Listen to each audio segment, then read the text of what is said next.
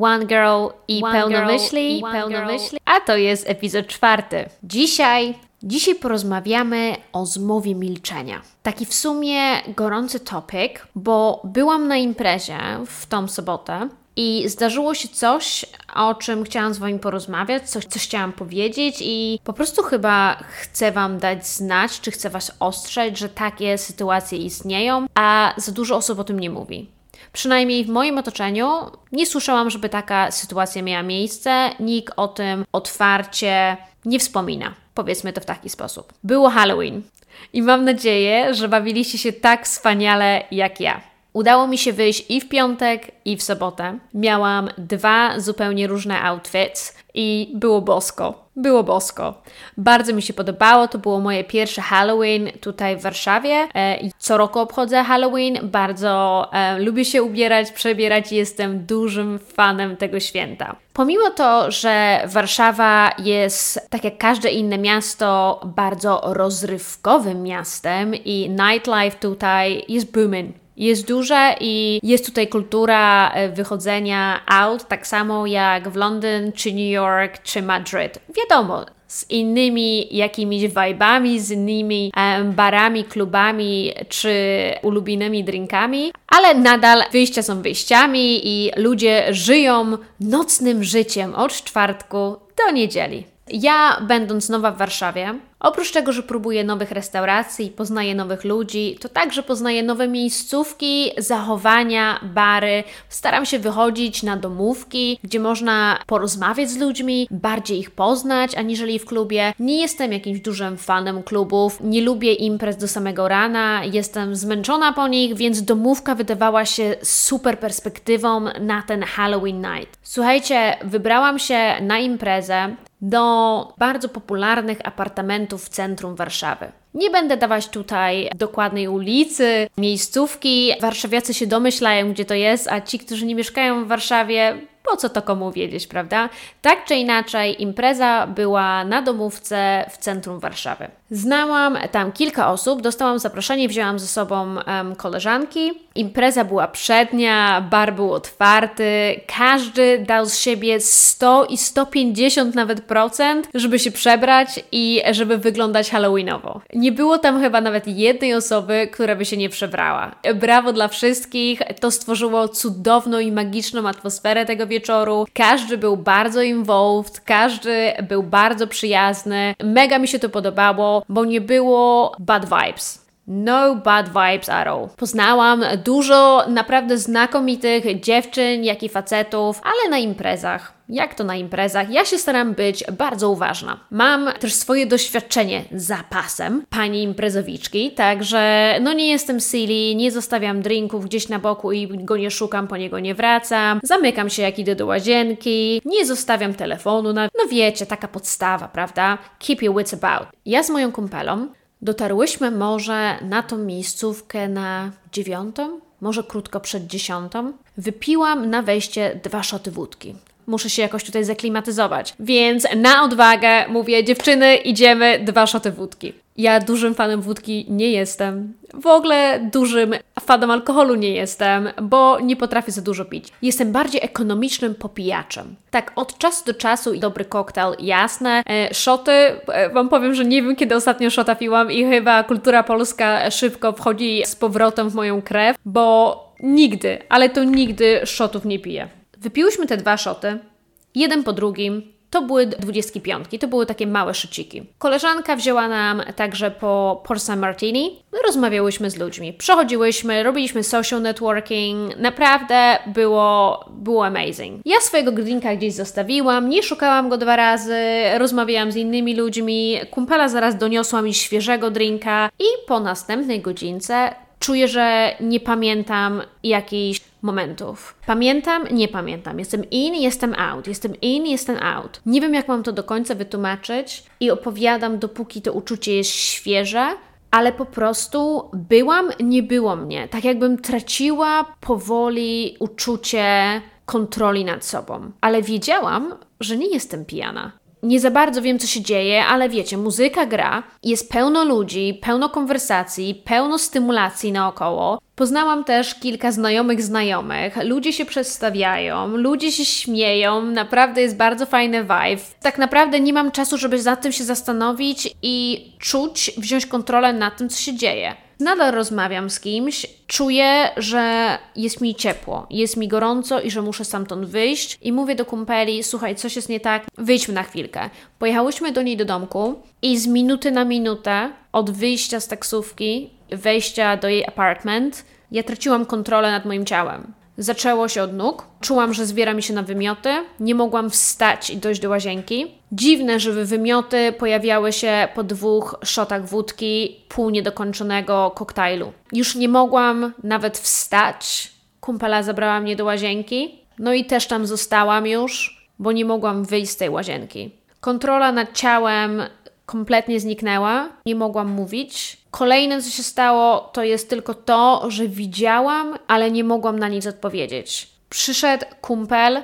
Nawet nie jest mi ciężko o tym mówić, bo mówię po to, żeby Wam może uświadomić, jak łatwo może się dostać każdej z nas. Od tego momentu wzięli mnie z powrotem na sofę zadawali mi pytania, a ja odpowiadałam mrugnięciem, bo inaczej nie było, można było się ze mną dogadać. W tym momencie zdaliśmy sobie sprawę, że to nie jest alkohol. Chyba każdy z nas się trochę bał tego powiedzieć, co to mogło być. No ale ja nie dołączę się do tej zmowy milczenia. Domyślam się, że był to jakiś tap z gwałtu. Był to jakiś umyślny plan, żeby mnie załatwić. Nie mnie jako mnie, tylko po prostu kolejną dziewczynę, która komuś wpadła w oko, a ktoś był takim tchórzem, takim łajdakiem, nie potrafił zagadać do dziewczyny, jeżeli mu się spodobała, tylko pomyślał, daje jej jakiegoś tapsa, żeby ją zawinąć do domu, jak ona już padnie. Całe szczęście mam zajebistych ludzi naokoło siebie, którzy wash my back, którzy nie pozwolą mi odpłynąć.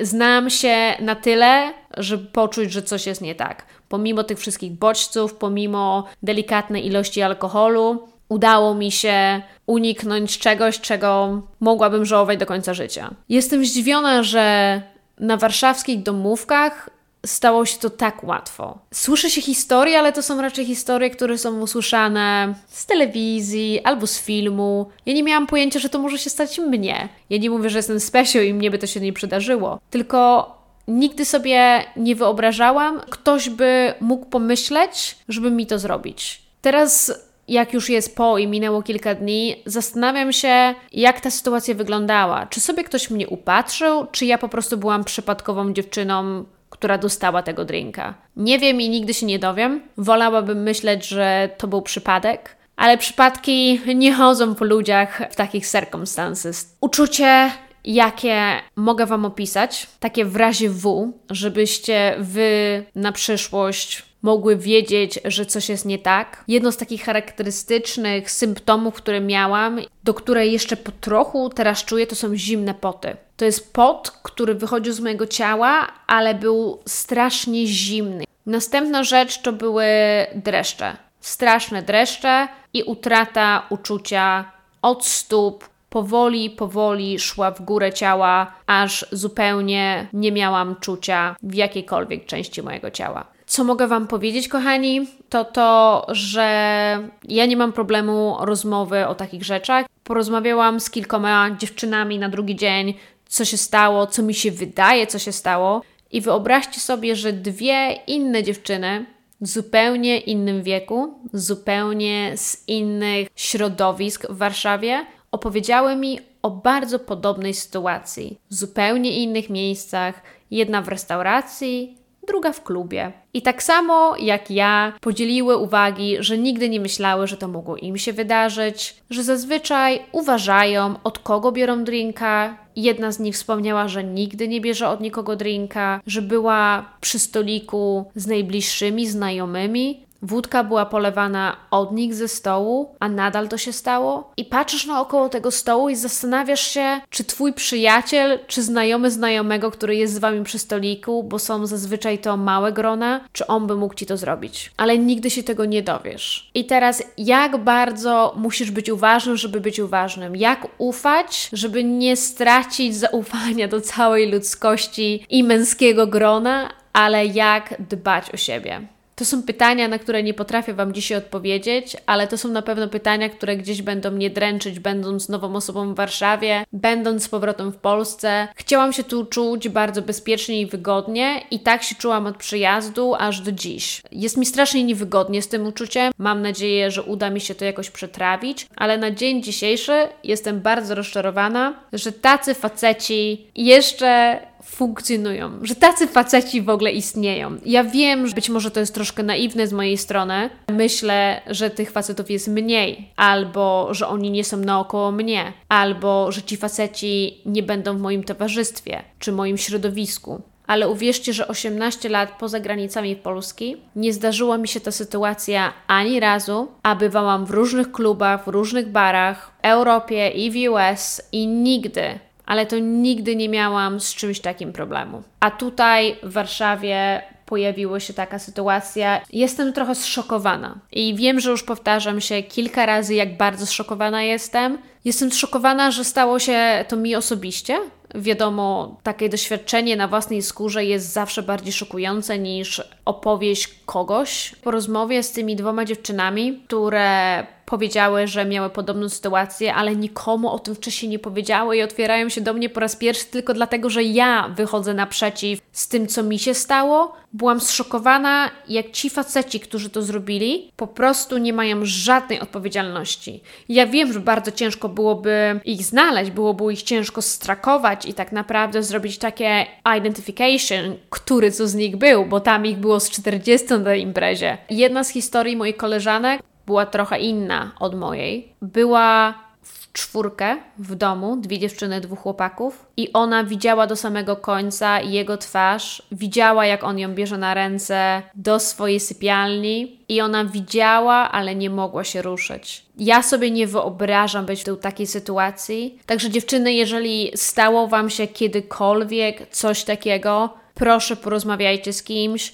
Bycie świadomym że taka sytuacja może mieć miejsce i rozmowa ze swoją najbliższą przyjaciółką, z którą wychodzicie, ze swoją partner in crime, jest warta zachodu w związku z tym, że jeżeli taka rozmowa zostanie przeprowadzona, jak taka sytuacja się wydarzy, będziecie wiedzieć, co ze sobą zrobić, albo będziecie wiedzieć, jakie są objawy i szybciej rozpoznacie sytuację i ewakuujecie się z potencjalnej, niebezpiecznej sytuacji miejscówki. No nic, więc z taką historią Was dzisiaj zostawiam. Wiem, że poprzednie moje kawałki były trochę bardziej optymistyczne. Dzisiejszy odcinek jest bardziej realny i po to, żeby wzbudzić świadomość, żeby powiedzieć: hej, it's not okay. Mówmy o tym, bo jeżeli to się dzieje, to trzeba o tym mówić. Więc ja nie biorę udziału w zmowie milczenia. Ja się nie zgadzam na takie sytuacje. I hej, jeżeli mnie słuchasz i kiedykolwiek miałeś udział w takiej akcji, to mam nadzieję,